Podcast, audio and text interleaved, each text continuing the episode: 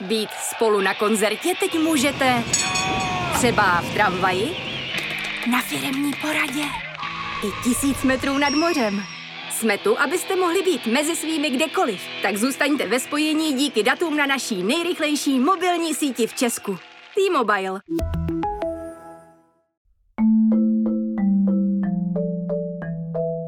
Vítejte u poslechu poslední epizody podcastu Odraz 89.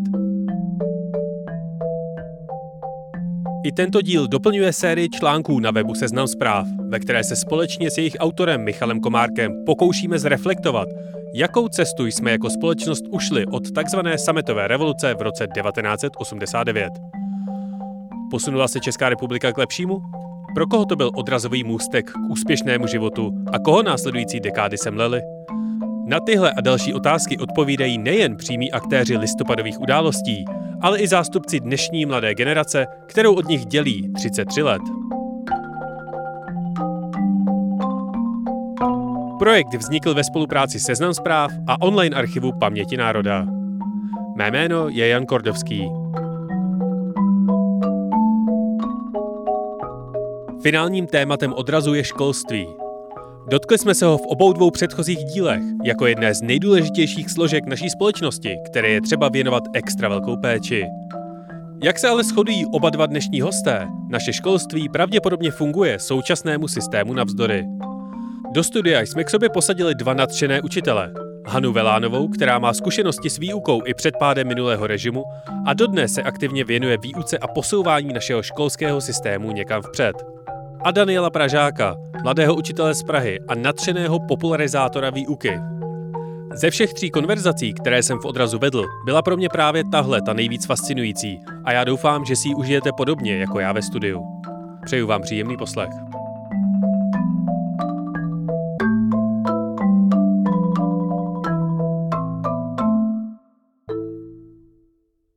Já dnes ve studiu vítám Hanu Velánovou. Dobrý den. Dobrý den. A Daniela Pražáka. Dobrý den. Dobrý den.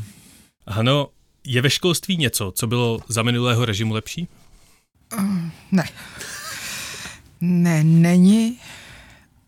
A, a přála bych si, aby to bylo ještě jako mnohem víc lepší, než to bývalo. Já bych se tě rovnou k tomu dozeptal, jo? protože vždycky, když se mluví o středním článku, což uh, posluchač si to může třeba vyhledat, pokud ho to bude zajímat, tak tam často zazní, jako to bylo dobrý, když tady byly ty okresy a ty školy měly podporu z těch okresů a pak se to zrušilo. Aha, to je ale otázka toho, jako kterou dobu v těch okresech myslíš, jo?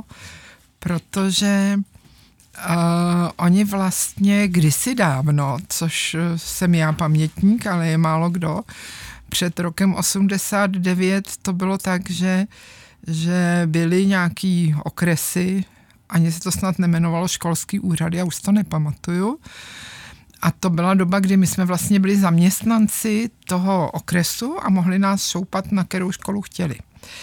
A potom to byly okresy, které byly, eh, který byly vlastně takovýma jako metodickýma a, a jinýma podpůrnýma organizacema, ale školy už měly právní subjektivitu, takže ta doba v tomhle případě to bylo docela výhodnější, než to teď. Teď mně to přijde, že je to Uh, že, že je to vlastně, ty ředitelé jsou takový jako trochu opuštěný.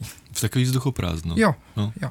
A jak jste si představovala v roce 89, že bude vypadat školství dneska v roce 2022? No na to si vzpomínám docela dobře, protože uh, my jsme všichni byli hrozně nadšení, že to bude skvělý, že to, že to bude, že budeme mít velkou svobodu, nikdo nám nebude říkat, jak to máme dělat, budeme si to moc rozhodovat sami, jenže to nadšení u mnoha kolegů velmi jako brzy začalo opadat. Protože oni najednou museli um, přijímat plno rozhodnutí ale museli taky um, jako nést tu odpovědnost za ty svoje rozhodnutí. Takže najednou je zaskočilo, že je moc učebnic a neví, kterou si vybrat a že jim vlastně nikdo neříká, jak to mají dělat a že si nejsou jistí, jestli je to dobrý a tak. Takže ta doba brzy po revoluci byla v tomhle hrozně zvláštní a pro mě to bylo docela zklamání, že se mně zdálo, že se tak jako těšili, jak to bude svobodný a pak si s tou svobodou najednou nevěděli vůbec rady. No a jsou ve školách stále vyučující, kteří se nostalgicky ohlížejí za tím minulým režimem a tím provozem? No, já nevím, jestli, jestli se ohlížejí za minulým režimem, to si, to si myslím, že snad ne. No, ono už taky těch lidí, kteří jako aktivně učili mm, před rokem 89 ve školách tolik nepracuje, ale eh, rozhodně, eh, rozhodně někteří víc jim vyhovovalo to, že je pořád někdo řídil. Někteří si s tou svobodou fakt jako nevědí úplně moc rady. Danieli, vy se potkáváte s těmito lidmi? Mě kolegy? teď uh, mě napadlo několik, několik příkladů, ale vlastně to nejsou lidi, kteří by nostalgicky vzpomínali na ten čas před revolucí. A napadá mě třeba paní učitelka, která učí u nás a mimochodem u nás i byla jako žákem a ta prostě šla učit proto, protože chtěla bojovat proti tomu režimu tím, že bude učit ty děti, jakože ty věci jsou trochu jinak.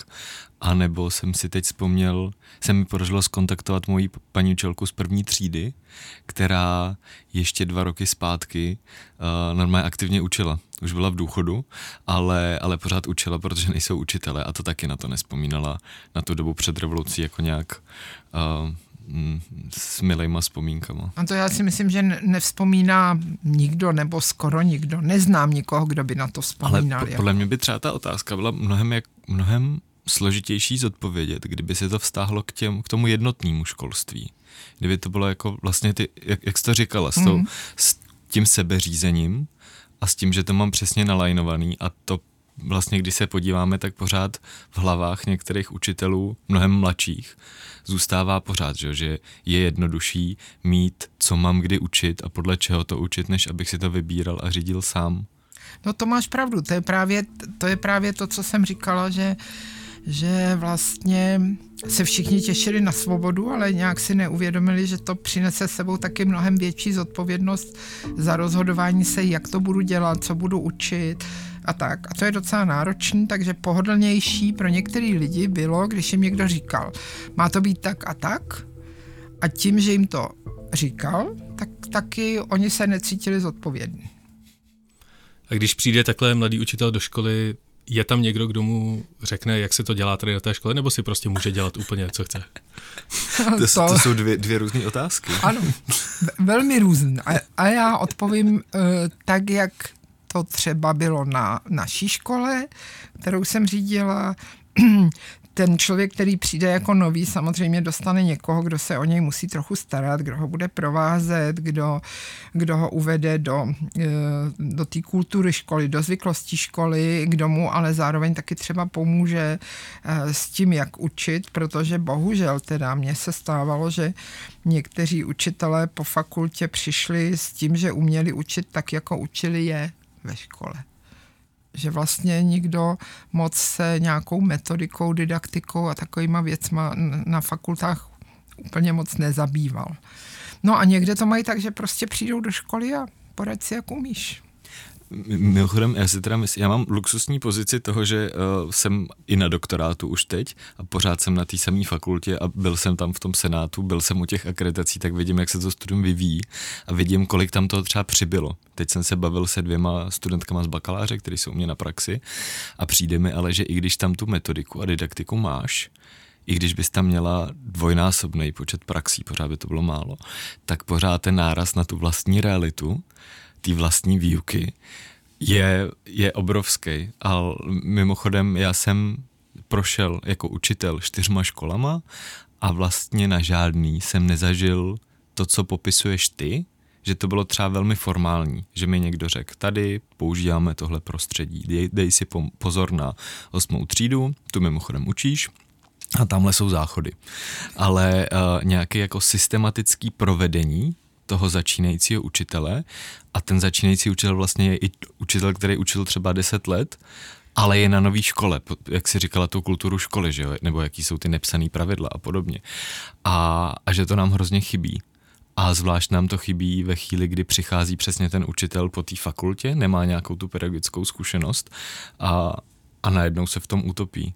A já jsem si psal, já jsem si psal první půl rok reflektivní deník na radu několika lidí do Google dokumentů, takže se k němu teď můžu vracet a je velmi zajímavý si po sobě číst, co jsem řešil, i přesto, že jsem měl vlastně pět let odučených, ale na nový škole a po soukromých školách jsem šel na veřejnou státní školu a jak jsem v tom byl prostě utopený. A ale ta druhá odpo- odpověď na tu druhou otázku, uh, ve škole si člověk do určitý míry podle mě může učit, co chce a jak chce.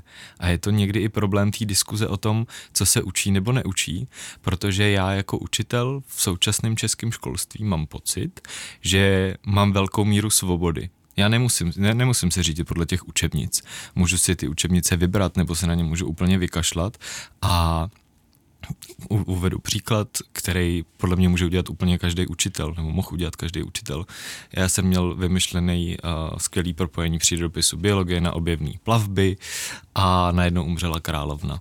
Tak jsem uh, ze středověku se přesunul do 20. století a měsíc jsme se věnovali 20. století na půdorysu života královny Alžběty a vůbec nejde to proti ničemu. Je to prostě přesně v souladu se všema školskými dokumentama a pokud já si to dokážu obhájit před rodičema a před vedením, tak mi v tom nic nebrání. Dokonce mi by mi jako učiteli nic nebránilo, a což byly takový někdy mediální mm, jako výkřiky, zkratky, nevím, že by se měl dějepis učit pozadu a jako aby jsme začali 20. stoletím jako reálně v legislativě nebo v ničem mi taky nic nebrání, abych to tak udělal. Já jsem to třeba neudělal proto, protože uh, by to zkomplikovalo práci jiným lidem na škole a protože jsem na to neměl dostatek energie, abych to udělal dobře, ale myslím si, že si učitel může vlastně učit hodně, co chce a jak chce. No tak proč všichni známe Kopčema s Veverčákem a Husity, ale nikdo se neučil dějepis po roce 1945? A z, z mých vrstevníků vůbec nikdo. A když se bavíte s někomu, komu je 15, tak stejně říkají. Kdo je kopčem? Kdo je kopčem? A Veverčák? To jsou postavy z lovců mamutů. to byla, to byla pro, provokativní otázka na provokativní otázku. Já samozřejmě jsem četl lovce mamutů. Uh, Povinně. A, to nevím. Ale uh, z dat České školní inspekce vyplývá, že většina škol, a je to tuším 70-80%, tak dobrali dobrali, my říkáme moderní dějiny, ale jsou to soudobé dějiny, dobrali soudobí dějiny, dobrali je do roku 89 a jenom prostě asi víc táhnou ty příklady, kde ty děti skončí. A tím nechci říkat, že to tak není. Jo, jenom když si šáhnem někam pro data, tak ty říkají tohle, tak skončí třeba v první světové válce nebo skončí uh, na začátku druhé světové války. A no možná je to prostě protože, a možná to je i to dědictví té předrevoluční doby, že, že nejsou dostatečný materiály uh, pro tu pro tu výuku těch soudobých dějin, protože to nese nějaký ten nános toho, že třeba bylo těžší v 90. letech učit o době před revolucí, protože tam byla spousta vazeb. A mimochodem, pokud by tohle téma někoho z posluchačů zaujalo, tak doporučuji projekt Dějepis Plus, který buduje takovou tichou revoluci zevnitř napříč celou Českou republikou, kde právě učí učitele, jak učit soudobé dějiny a učí je to úplně novou metodou a sdílení a spolupráce a vzájemného inspirování. Je to hrozně krásný. A by, velmi by mě zajímalo, asi to zkusím zítra ve škole, že se zeptám dětí, kdo zná Kopčima s Veverčákem, a protože jsem si jistý, že zvlášť po právě tom, kdy jsme brali 20. století a chlapci tam vzali, jak se během života královny Alžběty vyvinula bojová technika, tak věřím, že i děvčata budou znát, jaký jsou typy tanků uh, z druhé světové války, ale uh, nevím, jestli budou znát kopčema. No ale to je vaše chyba v tom případě. Je to tak, je to tak. Uh, Jak potom ty generace mají se mezi sebou mluvit, když neví, co je kopčem s veverčákem? Tam by bylo mnohem ještě zajímavější, teda v tomhle. Uh, jakože kopčem s veverčákem, ale jestli ho dokážeme zařadit na tu časovou osu. Protože když, když říkáme takový to učíme pravěk, ale neučíme moderní, teď už víme, že jsou dobí dějiny, tak jestli vlastně ten pravěk učíme dobře, protože ty děti třeba budou vědět, že kopčem a lovci mamutů a věstonice, ale kde to leží v tom příběhu uh, toho člověka. No to je, to je pravda, uh, že hodně učitelů, obzvlášť dějepisem má problém, protože uh, v tom, když, když se zabývá vlastně současným obdobím, tak trochu nese kůže na trh. protože Nemyslím si, že by vůbec nebyly materiály, ale znamená to se jima zabývat, něco si nastudovat, víc si, víc do toho ponořit, nepoužít jen učebnici, když to takový jako pravěk se uh, učí jako pohádka, vyprávění. Ale myslím, že děti fakt nemají uh, nějaký přehled o, jako v časové ose, že to neumí zařadit. Konec konců uh, já si ze svého dějepisu teda nevzpomínám skoro nic a můj kolega který učil dějepis eh, trošku jinak, Slábek, eh, kterého dané znáš, tak tak já jsem vždycky si říkala, já bych to chtěla umět jako ty a chtěla bych tomu tak rozumět a až jednou budu mít hodně času, tak třeba se přihlásím na univerzitu třetího věku na historii. A ty jsi řekla úplně výbornou věc a řekla jsi to o těch soudobých dějinách a podle mě to platí univerzálně, že my máme spoustu materiálů a dnešní učitel když tomu věnuje ten čas a energii, kterou, který ale jako nemá moc, tak má materiály prostě, jaký chce vlastně. Já můžu přesně, můžu si vzít jako očitý svědectví pamětníků, můžu to promítat, můžu si to pamětníka přivést, můžu v biologii promítat 3D model srdce, to budu dělat zítra ve virtuální realitě, ale nesmím se spokojit jenom s tím, že si vemu tu učebnici a s tou tam přijdu. Musím tomu dát nějakou tu práci navíc, což jsou hodiny a hodiny práce a vlastně neplatí takový to, mě by zajímalo, jestli to platilo tenkrát, jo? jestli platilo to, že si jednou uděláš tu přípravu a pak učíš podle toho, protože mně se to teda zatím nikdy nepovedlo. No, Dané, pokud se vrátím úplně do svých učitelských začátků, tak to vlastně platilo, protože my jsme měli učebnici a k tomu byla jednu na každý předmět k tomu byla metodická příručka a tam bylo napsáno, co máš říkat na začátku hodiny a co máš říkat na konci.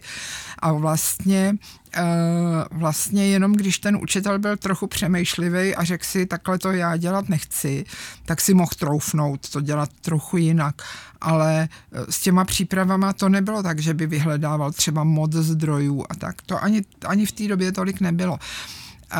Já ještě, jak jsi mluvil o tom, že ten učitel si to může udělat, eh, jak chce, tak eh, třeba z toho dějepisu vím na, na škole, že někteří rodiče nemohli zkousnout to, že vlastně nemůžou děti zkoušet z těch datumů. Jako, že ty letopočty a ty jména panovníků a tak, že, že prostě to se děti neučí. A přišlo jim to divný a občas se proti tomu bouřili, když ten učitel pracoval jinak. Takže jsou tam dvě hlediska. Jednak, že to pro učitele je náročnější, a když ho to baví, tak je to pro něj asi prýma a udržuje ho to jako ve svěžesti, ale ještě musí být taky schopný spolu s vedením školy vysvětlit rodičům, proč to tak dělá. A jak jste to dělali? No my jsme to dělali tak, že jsme, že jsme se snažili vždycky rodičům představit, a co učíme, proč učíme, jak to děláme a dělali jsme třeba pro ně takové setkávání, aby se mohli podívat na nějaké hodiny, nebo ale ne jako podívat se na děti, ale aby si to mohli zkusit jako žáci. Že byli v, ro- v rolích žáků. Byli v rolích žáků, jo. Jednou ročně vždycky bylo takové setkání.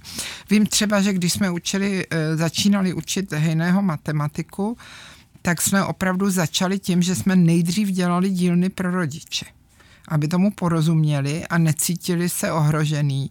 Že pak prostě, když doma dítě přijde s dědou lesoněm a oni neví, o co se jedná, tak je to strašně vyvádělo z míry a, a vytvářelo nejistotu, takže je to hodně o tom jako kultivovat a, a vzdělávat i rodiče v tomhle a velmi se snažit o to získat jejich důvěru, což není jednoduchý. A je tam pak ještě pod tím druhá věc, když jsme se to bavili o těch začínajících učitelích, mě teď, protože tohle je pro mě nějaký vel, velmi důležitý téma i v otevřenu a uvědomil jsem si, že teprve teď, a jedenáctý rok, co učím, tak jsem schopný si obhájit, možná ještě minulej, předminulej, ale teprve teď jsem si schopný obhájit, co a jak učím a proč to učím a třeba v té interakci s tím rodičem uh, fakt jako mít nějaký profesní učitelský sebevědomí. Ale že to ani nemůžeme chtít po tom začínajícím učiteli, který prostě v těch prvních letech vždycky bude hledat a, na, a nacházet a bude nejistý. A když na něj pak nastoupí uh, rodič a, a jsou ty případy, že jo, a řekne, jak to, že učí takhle, tak je v tom ztracený a třeba, třeba odchází, pokud nemá tu podporu vedení. No tam právě musí vedení poskytnout podporu. To nejde jinak. Jo. Mimochodem jsi mi připomněla traumatickou vzpomínku, když jsem suploval matematiku ve třetí třídě a teď za mnou přišly ty děti, uh, jestli jim vysvětlím to v pracovním sešitě a tam byla hejnýho matematika. A byť hejnýho matematiku jako znám, znám ty principy, tak jsem přesně koukal na zvířátka dědy Lesoně a říkám, no děti, to budete asi muset vysvětlit vy mě. Tak na to přijdeme třeba společně, anebo ne. A oni jsou v tom úžasní, oni to umí, uh, umí vysvětlit. Já jsem to chodila suplovat hrozně ráda, to mě strašně bavilo. Um, mě to taky připomnělo historku, jak si stěžující tatínek, že nemáme angličtinu, že děti nemají slovíčka, že je nemůžou zkoušet, podotýkám, že to bylo v první a druhé třídě, a nemají učebnici, tak my jsme spolu se zástupcem mu asi tři čtvrtě hodiny vysvětlovali filozofii výuky na naší škole a končilo to hezkým uzavřením toho rozhovoru. Ten tatínek říkal, no jo, ale jak já to doma vysvětlím ženě. No a kde, kde vy jste tohle nabrali, víš? Jako kde jste nabrali to, že to, že to dělat takhle? Že takhle vysvětlovat a takhle komunikovat a je komunikovat dobře, aby ten rodič se v tom cítil bezpečně? No já myslím, že to, to dá uh, zkušenost, nějaký uvědomění si cílů, co, co vlastně chceme ve škole dosáhnout. Jo. Uh, hodně o tom mluvit uh, a hodně hledat cestu. Je to prostě práce. No. Nemůže být ani ředitel, ani učitelé zavření ve škole, ale musí se trošku porozhlídnout kolem sebe. Jako. Jinak to asi nejde.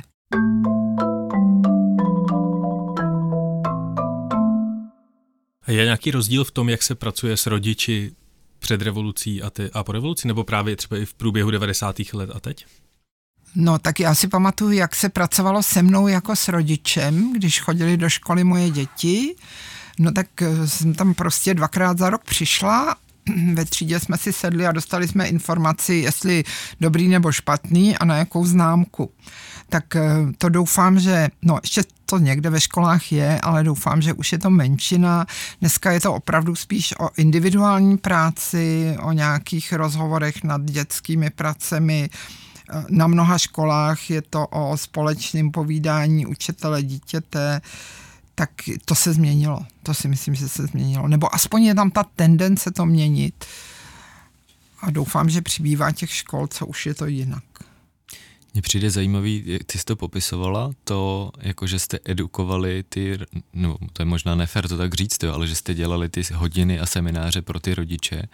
A všímám si toho, že se tohle děje kolem docela hodně škol v mém okolí a nejenom, nejenom soukromých, ale veřejných, že to vlastně stírá ten rozdíl mezi tím, jako tady je ta škola, tam vy akorát pošlete děti a pak přijďte na třídní schůzky, ale že to je nějaký prostor komunity, prostor sdílení a možná vzájemného učení, protože i někdy ty rodiče pak jsou v rolích těch, co mm, dávají zpátky té škole něco. To máš pravdu, Dané, že to tak je, ale pořád je to ještě malá míra. A to, co mě vždycky trápilo, je, že vlastně uh, nepřijdou všichni rodiče. Jo?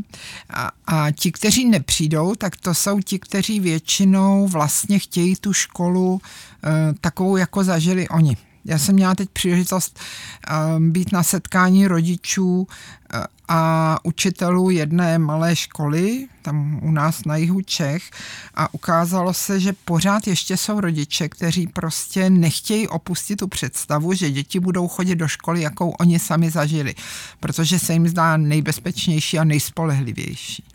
My jsme si dělali takhle s kamarádem, teď je to ředitel školy, srandu, že bychom udělali fiktivní inzerát na tradiční českou školu, kde by bylo jak přesně klečení na hrachu a stupínek pro učitele a rákoska. A když jsme to při jednom výletě začali rozpracovávat, jak by to jako mohlo vypadat, co všechno by tam bylo, samozřejmě jednotné osnovy a, a to, tak jsme došli k tomu, že to asi nechcem pouštět do světa, protože co kdyby to někdo vzal vážně a líbilo by se jim to. No, našli by se určitě tací. Jako hlavně to jednotné učivo, to si myslím, že je pořád téma, který mezi rodičema jako rezonuje. Mm, dokonce Dokonce to někteří mají nastavené tak, že všichni by se měli ve stejnou dobu učit stejné věci. Hmm. Je pravdivý ten předsudek, že podle rodičů může za problémy vzdělávání škola a učitele? Ne, ne, to si nemyslím, že to tak je, protože moje zkušenost e, i z toho, jak se potkávám se školami a s řediteli, je o tom, že e, mnohdy školy se obávají toho, že rodiče nebudou spokojení, když něco začnou měnit a um, mám pocit, že se rozvírají nůžky mezi představami rodičů, jako, jaká, do jaké školy by měly jejich děti chodit. A nevýhodu mají školy, kde prostě ve, ve městě třeba si mohou vybírat, ale tam, kde je jedna škola, tak se mohou hodně diametrálně lišit představy rodičů, jakou by chtěli školu pro svoje dítě. Dá se třeba říct, že ta generace že teprve ta revoluce dojíždí, že jsou pořád ještě všichni zvyklí na ten starý systém a teď mají děti a najednou jsou hozeni do něčeho trochu progresivnějšího? Mně to připomnělo mm, takovou představu milnou, eh, že jsme si mysleli, že všechno bude strašně rychle, jo. že se všechno změní rychle po tom 89. roce a ti, kteří v tom byli více zkušení a více znalí, říkali, ne, ne, to si ještě počkáme pár generací. Tak jsem se s tím pomalu smiřovala, ale je fakt, že jsem si říkala, že prostě člověk musí vytrvat. Já myslím, že to jde v takových vlnách, že nejdřív to bylo hodně svobody, ale bez pocitu zodpovědnosti, pak měli, měli rodiče pocit, že mohou mluvit úplně do všeho. No a e, dneska je to tak, že opravdu ty požadavky rodičů jsou velmi různé a někdy se jim těžko vyhovuje. Já jsem dneska udělal tu chybu, že jsem se uh, pustil do internetové diskuze. Uh, je devět ráno, jestli se mohl pustit do internetové diskuze takhle brzo. Uh, přečetl jsem si u snídaní uh, něco právě o, výuke, o výuce dějepisu a o tom, že, by, že bychom měli učit moderní dějiny. A uh, snažil jsem se tam naivně uh, při, něco, něco přinést. A uvědomil jsem si, že to je víc než 15 let, co byly zavedeny rámcové vzdělávací programy který nahradili ty jednotné osnovy a dali tu, dali tu svobodu. Ale v těch hlavách lidí, učitelů, rodičů je vlastně pořád nemáme. A že z nějaký poučky někde jsem čet, že cyklus změny ve školství je 6 až 10 let, ale nám to zatím vlastně pořád nestačilo. A jak jste položil tu otázku, jestli ta revoluce pořád dobíhá, tak mě já jsem neměl moc příležitostí vidět nějakou větší změnu v tom čase, který já sleduju, na rozdíl třeba od tebe, Hanko, ale tady mi to přijde vlastně alarmující. Jak říká, že to jako trvá dlouho a co všechno se může nepovést a, a jak to může prodloužit. No já když si vzpomenu na to, jak jsme vlastně tvořili školní vzdělávací programy, to byla pro učitele úplně nová věc. Oni to neuměli, nedostali a neměli žádnou moc velikou podporu. A mnohdy je prostě školy obsali jedna od druhé a vůbec nevyužili tu svobodu, kterou rámcové vzdělávací programy dávají. Pořád se potkávám s tím, že vodítkem pro to, co je obsahem výuky, jsou učebnice. Ať si vyberou jakoukoliv, jestli dobrou nebo špatnou, že prostě u nás neumí učitelé nebo nechtějí pracovat bez podpory učebnic. A ty učebnice jim, jim hrozně svazují ruce. Ještě se k tomu přidají pracovní sešity, což je nepředstavitelný byč který si na sebe učitelé šijou, protože rodič potom kontroluje, jestli je všechno vyplněné a když není, tak se mu zdá, že škola špatně pracuje. Takže kdybychom se dokázali zbavit eh, učebnic jako takových, ale používali je jenom jako podpůrný materiál a nepoužívali pracovní sešity, tak by bylo učitelům mnohem líp a rodiče by si podle mě mnohem rychleji zvykli na to, že se ve škole neučí to, co se učili oni. Hmm. Dá se poznat, že je dítě potomkem voličů ODS nebo SPD, nebo naopak třeba strany zelených? A musíte to nějak řešit? Tak to já nevím, já jsem to nikdy nezjišťovala a vlastně jsem to ani nepoznala. Přemýšlím, jestli je to pro mě nějak důležitý. Tak to já ti teda můžu říct, že uh, jsme, jsem zažil ty situace jako třídní učitel a Nechtěl bych to jako vymezit na ty, na ty strany, jo, ale na nějaký spektrum si to člověk je celkem schopný zařadit, protože když s těma dětma mluví nad rámec toho přesně, co mu říká ta učebnice, kterou se vůbec nemusí řídit a vede s nima diskuze, baví se o názorech těch dětí, tak tam ten odraz vidí a pamatuju si na jednu maminku, která a mimo jiné, když uh, dceru vedla na přespání ve škole v maskáčích, tak, tak říkala, jako a kdyby zlobila, tak jednu vražte. A já úplně jsem říkal, aha, to je jiný svět tady to. A pak, pak když se učilo o islámu, tak, se, tak si stěžovala, a stěžovala si kolegovi dějepisářovi, jak to, že se učí o téhle nenávistné ideologii. A kolega dějepisáří odpovídal, že to je součástí rámcových vzdělávacích programů. A na, na tohle jsme tam naráželi, naráželi op, vlastně opakovaně. Na, na to, jak se odráží to, co asi slyší doma. A přitom ta, ta holka taková vlastně jako nebyla, a jak jí to domácí prostředí formuje. A bylo to třeba vidět i u velmi tak já učím na Praze 7, tam to je takový specifický asi v něčem a u velmi liberálních voličů, uh, rodičů, rodičů voličů, uh, jak se to pak projevuje na těch dětech třeba v rozhledu, uh, v názorech nebo v tom, jak jsou zvyklí uvažovat o, o světě. Tak v tomhle s tebou úplně souhlasím, ale akorát já to nemám rozdělené podle uh, voličů stran, ale to uh, zázemí rodiny a to, jak rodina, jak rodina přistupuje ke všem problémům, které se ve společnosti objevují, tak to se velmi odráží na dětech. To je pravda. Platí to třeba i s válkou na Ukrajině?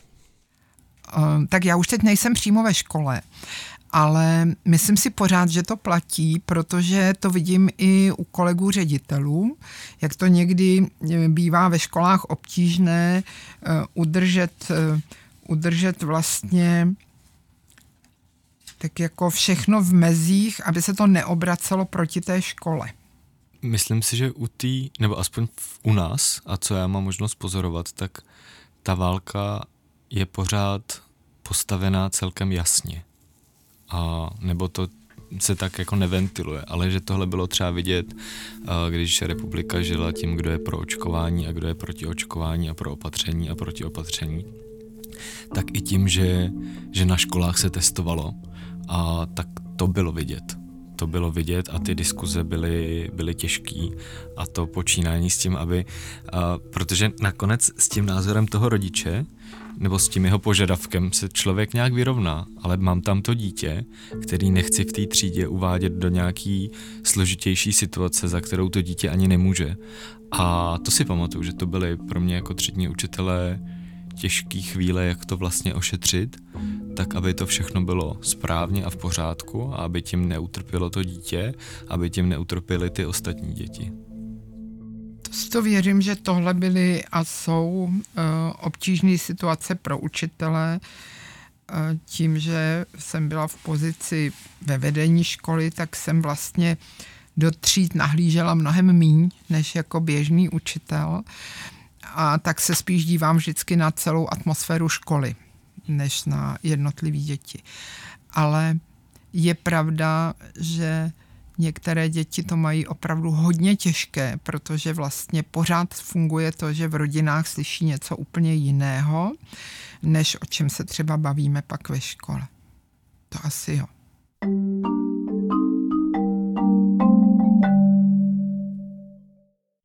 Když si za těch 33 let uh, naše společnost přesunula hodně k individualismu, je tohle to nějakým způsobem poznat ve třídách? Já nevím, jestli je fér to spojit, jo, ale mě první odpověď na tohle napadne, že to třeba konkrétně je vidět uh, jako na dětech z rozvedených rodin. Že uh, teď mě to vyvraťte a já budu rád, ale uh, i když jsem chodil já na Gimplu, tak v mý třídě jsme byli dvě děti z rozvedených rodin. A když teď mám děti ve třídě, tak tam možná je, tak je ten poměr vlastně obrácený. A že možná jestli v tomhle uh, je nějaký odraz individualismu těch dospělých, který se pak ale promítá do těch dětí, protože ty, ty děti to nesou velmi těžce a je to velmi poznat uh, na tom dítěti a na tom, jaký problémy řeší, s čím se potýká. Přemýšlím, jestli to souvisí opravdu s tou změnou, uh, jestli by se to nestalo anebo nedělo i, i jinak, ale asi máš pravdu, že ne, že, že prostě to je nějaký fenomen, který se objevil, který vnímali ti mladší lidé, kteří měli děti, tak jako, že to je jejich svoboda rozhodnout se, jestli budou v manželství nebo partnerství. A dokonce jsem se setkala s tím, že prostě rodič mi řekl, když opouštěl matka, která opouštěla svoje dvě děti, tak mi říkala, že ona má právo taky žít. Tak to je pravda, že asi to je projev těch 30 let. Všechny ty debaty tady se stáčí zpátky k těm rodičům. Vy vůbec neřešíte děti. Tak myslím, že zrovna teď v té otázce znova bylo to dítě, jako to, to, na který to dopadá, ale to dítě v našem systému jako není ten, komu přisuzujeme tu možnost to řídit.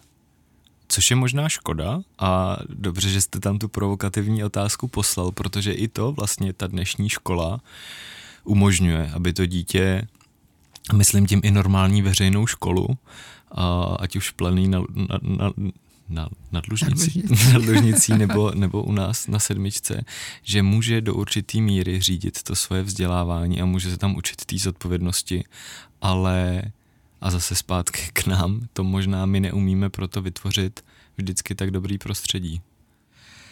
To určitě jo a já, já věřím tomu, že řada škol to pochopila v době covidu, protože tam se hodně výrazně projevily rozdíly mezi tím, jak školy jsou zvyklé pracovat s dětmi, tam, kde děti byly jako přizvány víc k spolu zodpovědnosti za svoje učení, tak ty školy měly tu situaci jednodušší, protože vlastně eh, děti pracovaly, i když nad nima nikdo nestál. A ve školách, kde pořád přetrvává takový ten systém rákosky, i když ne fyzické rákosky, ale toho pocitu, že prostě pracuji jenom, když nade mnou někdo stojí, nebo jenom když je to na známku, tak tam měli tu situaci učitelé potom hodně těžkou, protože prostě děti byly někde za, za obrazovkou vzdálený a pak nepracovali.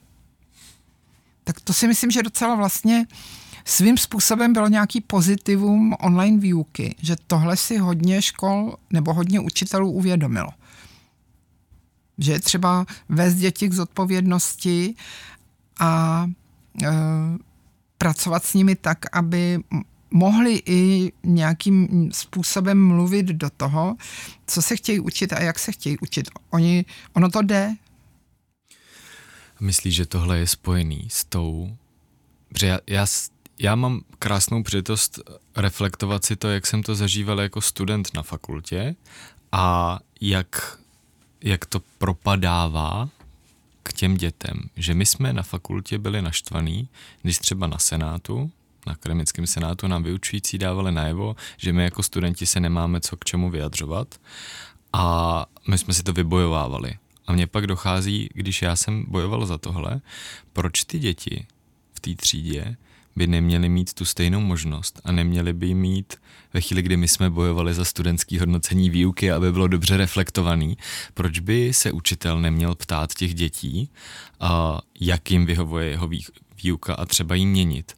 A já jsem třeba na škole, kde se o to snažíme, několik let, ten posun i v tom, jako, že ty děti vědí, že, že můžou se k tomu vyjádřit a vyjádřejí se k tomu, tak tam je. Ale že často se setkávám s tím, že vždycky ty, co jsou na té nižší příčce, student, žák, a, tak má tak akorát šoupat nohama a přijímat to, co přichází. A jestli tohle je to dědictví, který si neseme, nebo jestli je to něčím jiným. Já vlastně fakt nevím. No to je možná dědictví a hlavně e, ne, nepracuje a nepracovalo se na tom, aby se tohle to změnilo, aby prostě děti od e, počátku školní docházky někdo vedl k tomu, že mají právo se vyjádřit a taky ale respektoval aspoň některá jejich přání. Samozřejmě třeba nemůžou všechna, ale, ale určitě je fajn děti do toho přizývat. A tam já vnímám, že to je trochu o odvaze učitelů. Moje zkušenost byla taková, že někteří učitelé ve škole eh, opravdu se ptali dětí a přizpůsobovali tu svoji práci tomu, jakou zpětnou vazbu jim děti dávali. A někteří mají v sobě obavy a to je jedna z těch věcí, která přetrvává. Taková ta větička, že no přece nám žáci nebudou mluvit do toho, co a jak učíme. No a to je přesně to, o čem jsem mluvil, že jo? Mm. Ale, ale když já to beru tak, že já tomu žákovi poskytuju nějakou službu a já si taky chci vybrat v restauraci, nevím, nechci vzdělávání a jídlo, jo, ale jak to moje jídlo bude vypadat, tak když mě přinesou něco, co nechci jíst, tak já mám právo se k tomu vyjádřit, občas to nevíde, jasně. A, a, a já to, asi, asi je to ten posun k tomu, že ten vztah v té třídě má být víc partnerský a že společně na něčem pracujeme, než že já vám tady sypu a, a vy to zobejte. Ale je tam to, to B a je to fakt těžký. Je to fakt těžký a nejenom v tom, i když třeba máš to sebevědomí, že tě to, že když ti ty děti dají tu tvrdou zpětnou ozbu, což děti umějí, takže se z toho člověk nesloží, ale třeba to, že má vymyšlenou tu výuku nějak a ty děti mu dají najevo, že takhle se jim to nelíbí a pro ně je důležitý, aby teda jim dal najevo, že je bere a že to změní a musí to celý překopávat. A upřímně měl jsem teď několik případů, kdy pro mě přesně bylo cenější, že ty děti uvidějí, že někdo reflektuje jejich názor a že oni můžou něco změnit, takže já změním svoji výuku, než že budu učit já podle sebe. Ale já nemám plný úvazek, neučím prostě 24 hodin týdně a můžu si to dovolit, protože vím, že na to ten čas, abych to celý překopal, mám ale upřímně bych třeba nedokázal odpovědět, jak bych to udělal, kdybych ten plný úvazek učil a chtěl to takhle dělat v každé třídě. Což uh, jako klobouk dolů těm učitelům, co to dělají a vím, že existují.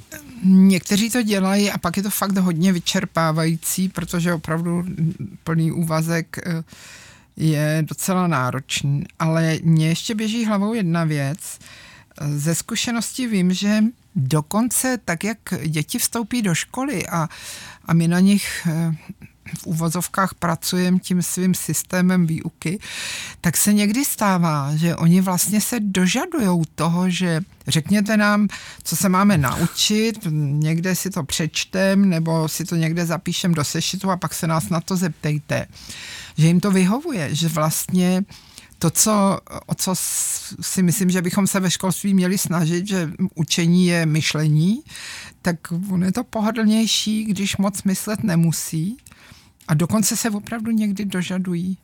Já, já jsem tohle zažil se svojí třídou a zažil jsem to v zeměpise, který jsem se snažil učit velmi projektově a kde mi pak právě dali zpětnou vazbu, že by to chtěli jet jako ty seznamy, protože pak vlastně nemají ty AZ, a to tak pojmenovali, nemají ty AZ kvízové znalosti.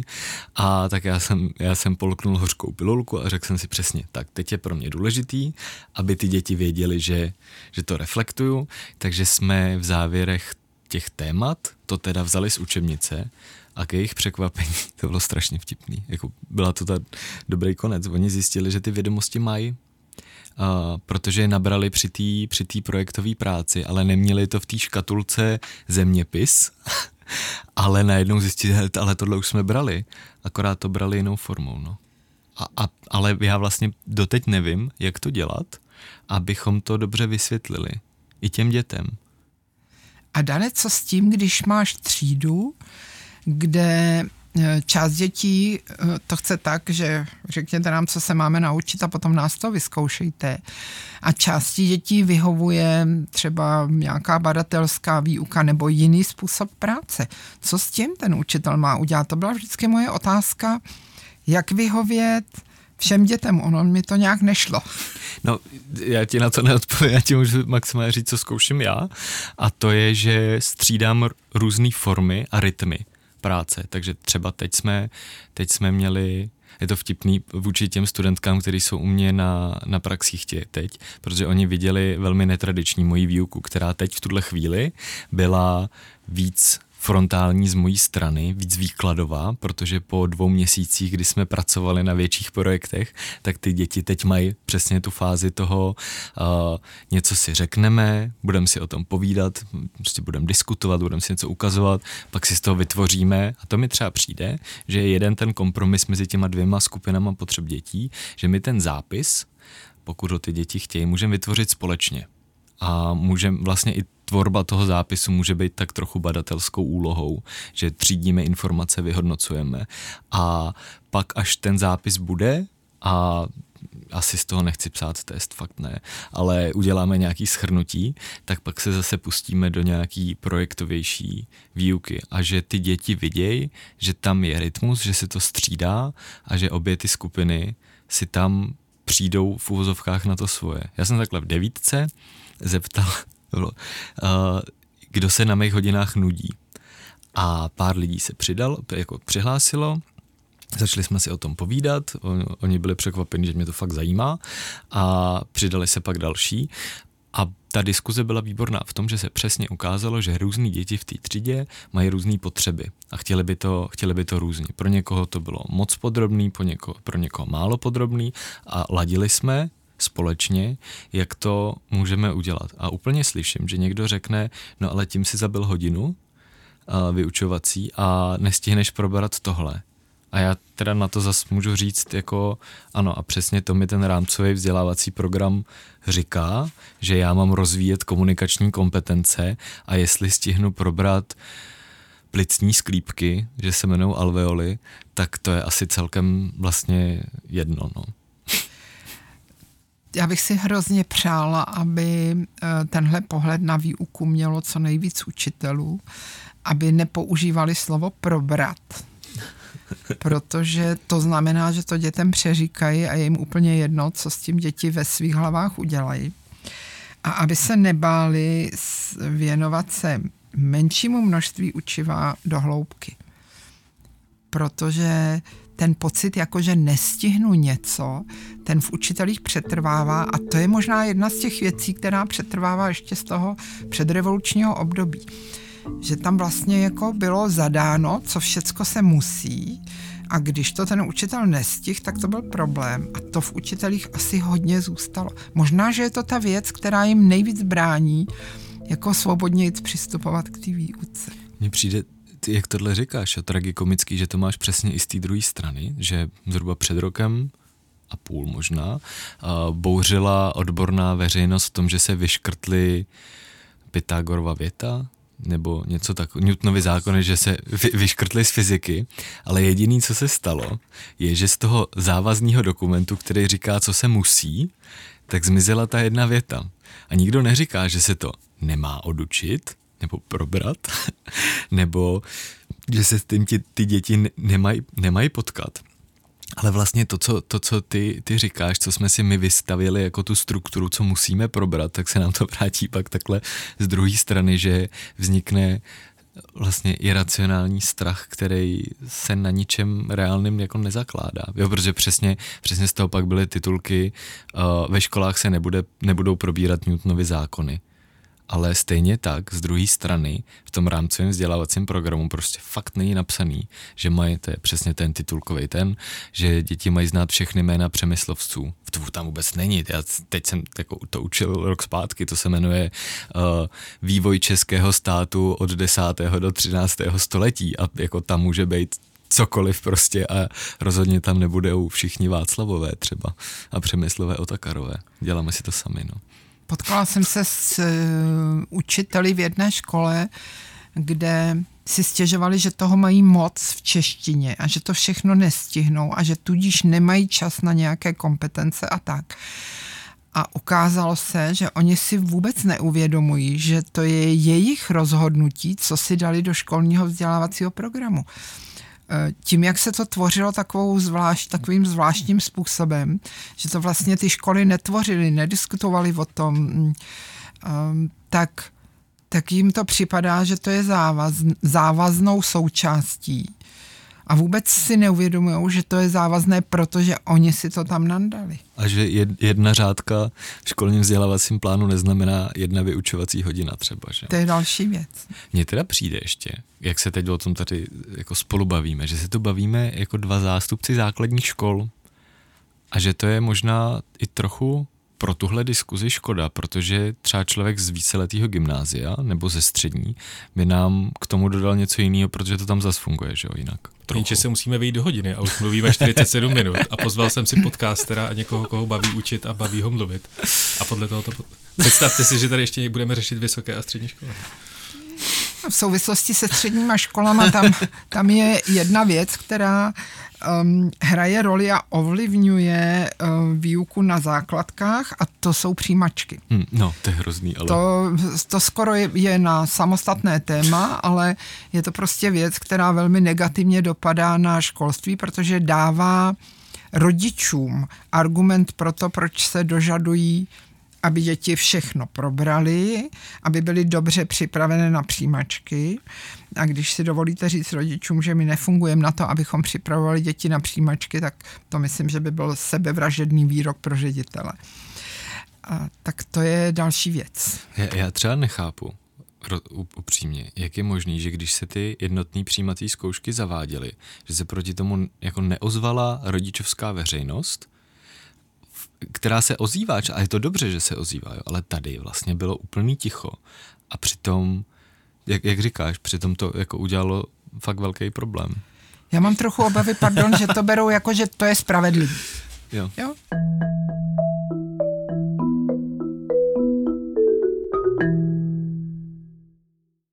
V minulém režimu, když se uh, měl dostat člověk na školu, rozhodoval jeho kádrový profil. Není to dnes stejné se sociálním původem? To je docela těžká otázka. Ono to není úplně stejné, ale může to mít velký vliv, protože si myslím, že na výsledky eh, vzdělávání dětí u nás pořád má výrazný vliv sociální původ a zázemí rodiny. Že si jako školy nedokážeme pořád dobře poradit s tím, jak pracovat s dětmi, které to rodinné zázemí nemají. Takže vlastně možná to tak je. Já to vlastně absolutně nevím, jestli to chci takhle slučovat, jo, protože mi přijde, že, uh, že ta mobilita v tom sociálním profilu je pořád větší a že to není, že to není jedna a nula. Jo, že když prostě měl člověk špatný kádrový profil, tak se tam prostě nedostal. Asi. Uh, a, a naopak tady jako je možný se dostat nad tu teď to řeknu v blbý zkratce, ale jako nad tu úroveň své rodiny a byť zdat víme, že Česká republika je vlastně na chvostu toho, toho, jak se dítě může posunout oproti svým rodičům. To znamená, víme, že nezáleží tolik na tom, jak je dítě chytrý, ale přesně na tom, jaký má sociální zázemí a že my jsme rekordmani v tom, jak špatný v tom jsme. To znamená, úspěšný vzdělávací systém dokáže to dítě posunout hodně vysoko. U nás se to sice děje, ale jsou to spíš jako výjimečný, výjimečný pří, případy, byť jich mám kolem sebe hodně a třeba kamaráda, který teď dokončil vysokou školu a zároveň je ve své širší rodině jediný s maturitou. Což je přesně ten případ toho, toho jako úspěchu, ale a, asi to nejsou desítky procent, to co, to, co umíme.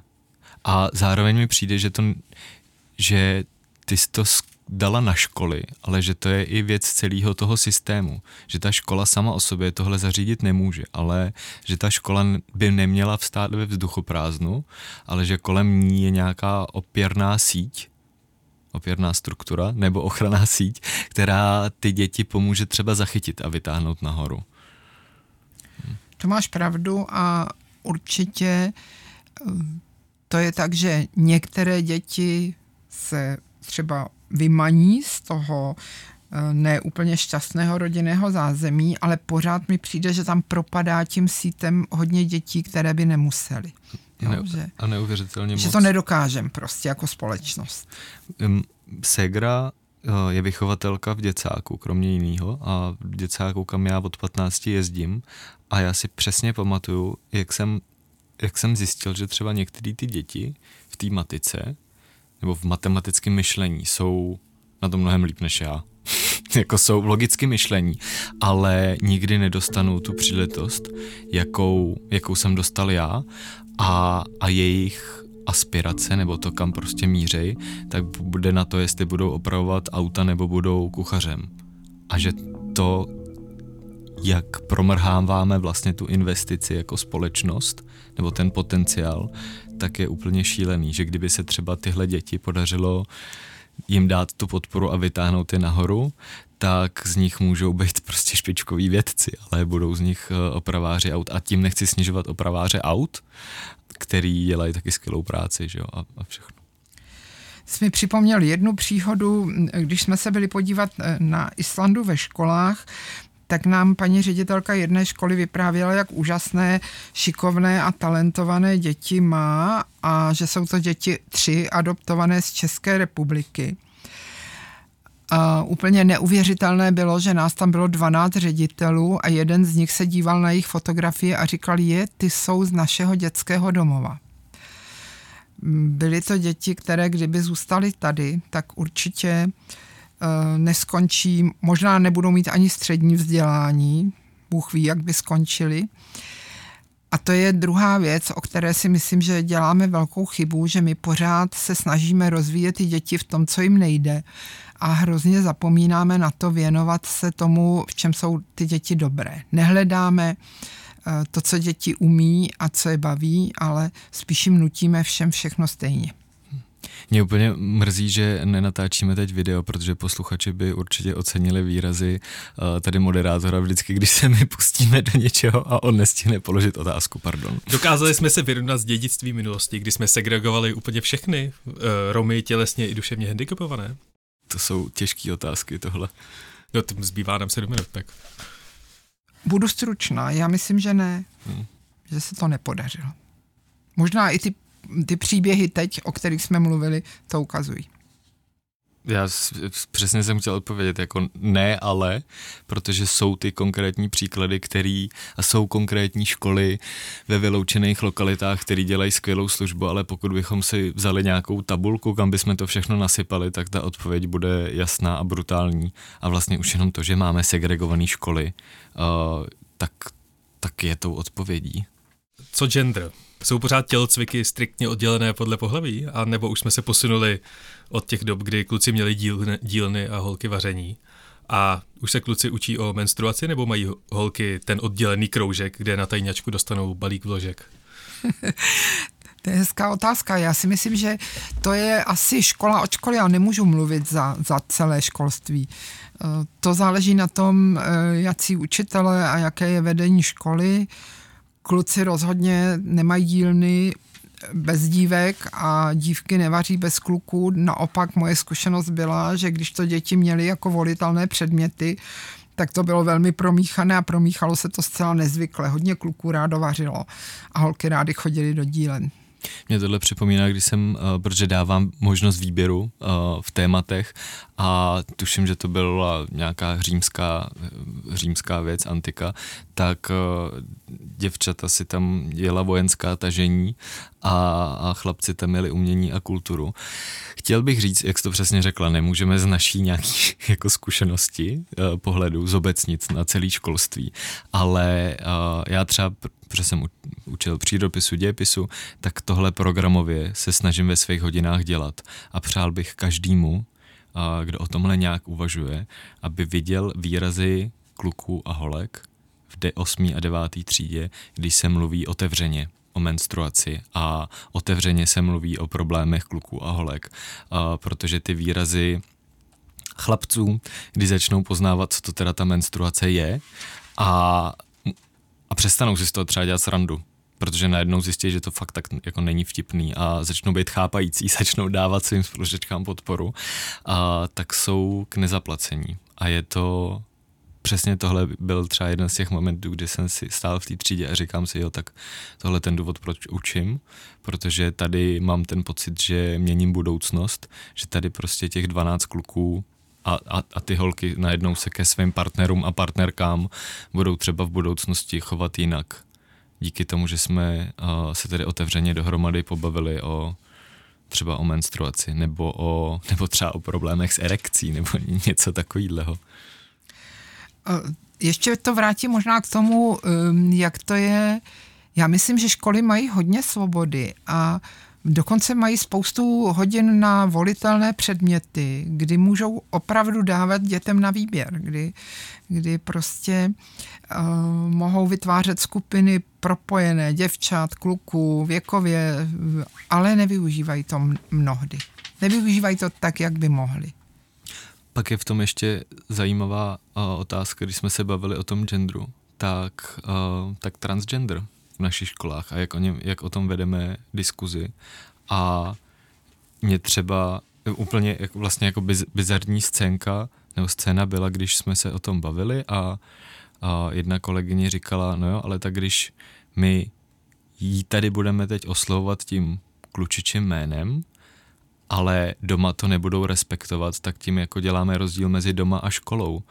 A mně třeba přijde, že tím spíš má být ta škola tím místem, kde se to dítě bude cítit v bezpečí a bude se cítit ve svém jako ve svém genderu, ve svém těle, jaký si zvolilo a, a že v tom má být ta škola pokroková a, a vlastně pokud ta rodina to tak nemá, tak tím spíš má to být to místo, kde to dítě může být samo sebou.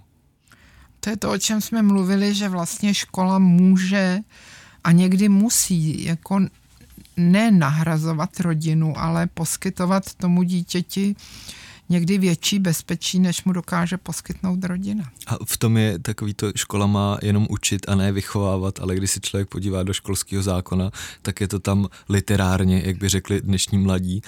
Výchovu a vzdělávání. Ve, ve, druhém, ve druhém odstavci, já jsem si to teď mm. otvíral a jsem, bych tím tapetoval někdy ty diskuze. Sice by to nebylo moc konstruktivní, ale přijde mi, že jako z něčeho vycházet musíme, že jo. Já, já nevím, neumím si představit, jak se dá oddělit vzdělávání od výchovy. Prostě to, v jakém žijou prostředí, jak s nimi zacházíme, eh, čemu se věnujeme, tak to všechno souvisí s výchovou, nejen se vzděláváním. Já to prostě neumím oddělit.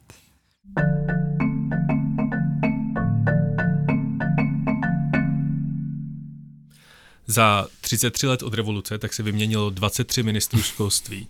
A jak velký problém tohle rychlé střídání představuje?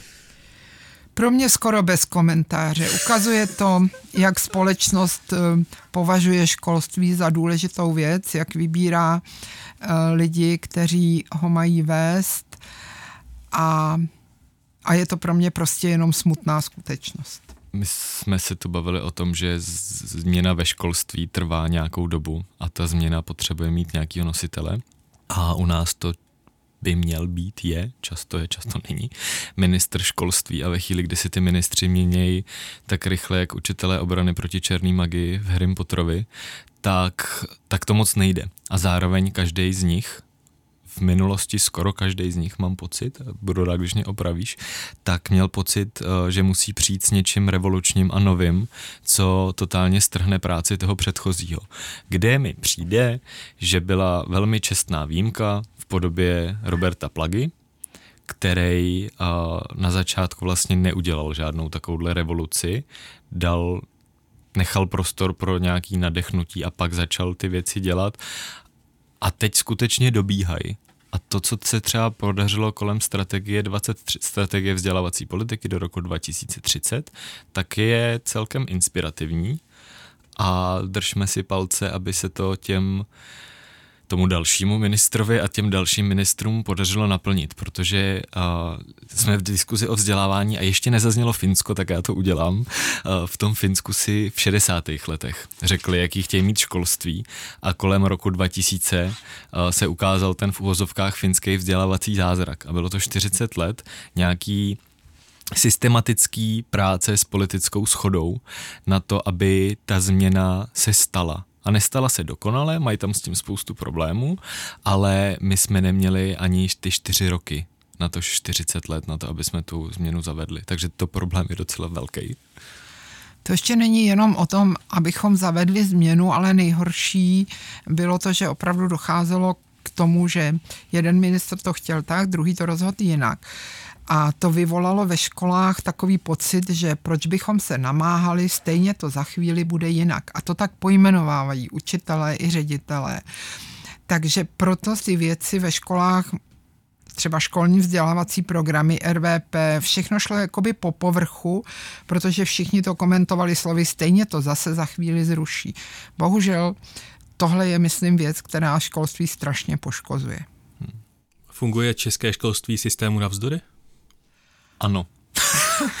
uh, pokud, zase, já se, já se omlouvám, protože se to v médiích dělat nemá, ale já to prostě asi dělat budu. Uh, když se podíváme na data, tak moje dvě oblíbené tabulky, teď mimochodem vyšlo, každý se může podívat na OECD Education at Glance, prostě výročka, kterou vydává OECD, kde je několik inspirativních grafů. Dva moje oblíbený jsou uh, poměr peněz vydávaný na školství k HDP, Pozor, už nejsme úplně na konci, už jsme teď tuším pátý od konce mezi zeměma OECD, to znamená na školství ze zemí OECD dáváme fakt málo peněz v poměru k hrubému domácímu produktu. Ta druhá tabulka je uh, z, test, z mezinárodních gramotnostních šetření PISA, TIMS a PIRLS, kde se ukazuje, jak si děti stojí v čtenářský, matematický a přírodovědný gramotnosti, kde jsme v lehkém podprůměru, což nás vede k ke zkratce, se kterou můžeme říct, že naše, peně, eh, naše školství dělá za hodně málo peněz docela průměrnou muziku. Máme se s tím spokojit? Rozhodně ne, ale je to snad docela optimistický. Tak já si to taky myslím a kdybych neměla tu víru a naději, že to má smysl, tak už bych dávno seděla na zahrádce nebo běhala po horách a už by mě to školství nezajímalo. Ty tam máš ty dýně, že jo, na tom záhonku. No. Tohle byla Hanna Vilánová a Daniel Pražák. Já vám moc děkuji za rozhovor. Díky za pozvání. Děkujem.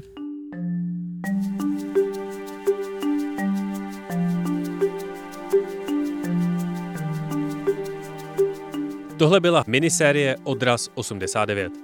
Budu rád, když mi napíšete na můj Twitter a nebo na e-mail audiozavináč.cz, jak se vám tyto tři epizody líbily, jestli jste se v nich dozvěděli něco nového, nebo jestli vás třeba přinutili přemýšlet nad věcmi trošku jinak. Na závěr chci ještě poděkovat všem šesti účastníkům našich rozhovorů. Marku Irglovi, Johaně Bázlerové, Veronice Holcnerové, Michalu Bláhovi, Haně Velánové a Danielu Pražákovi. Nezapomeňte si na seznam zprávách najít i články mého kolegy Michala Komárka na další důležitá témata, která spolu s tímhle podcastem Odraz 89 tvoří. A taky se podívejte na příběhy aktérů sametové revoluce a dalších pamětníků, které v online archivu Paměť národa schromažďuje Združení Postbellum. Užijte si 17. listopad. Nejlepší svátek, který v České republice máme. Alespoň podle mě. Loučí se s vámi Jan Kordovský a naslyšenou třeba v další epizodě mého podcastu Stopáž.